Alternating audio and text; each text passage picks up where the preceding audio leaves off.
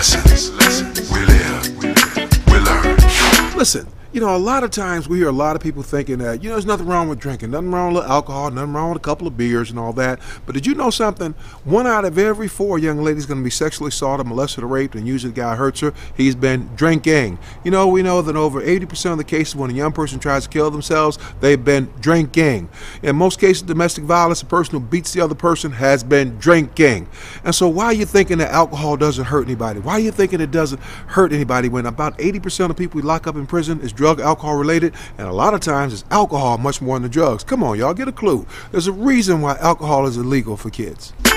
Life, life lessons, lessons. We live we learn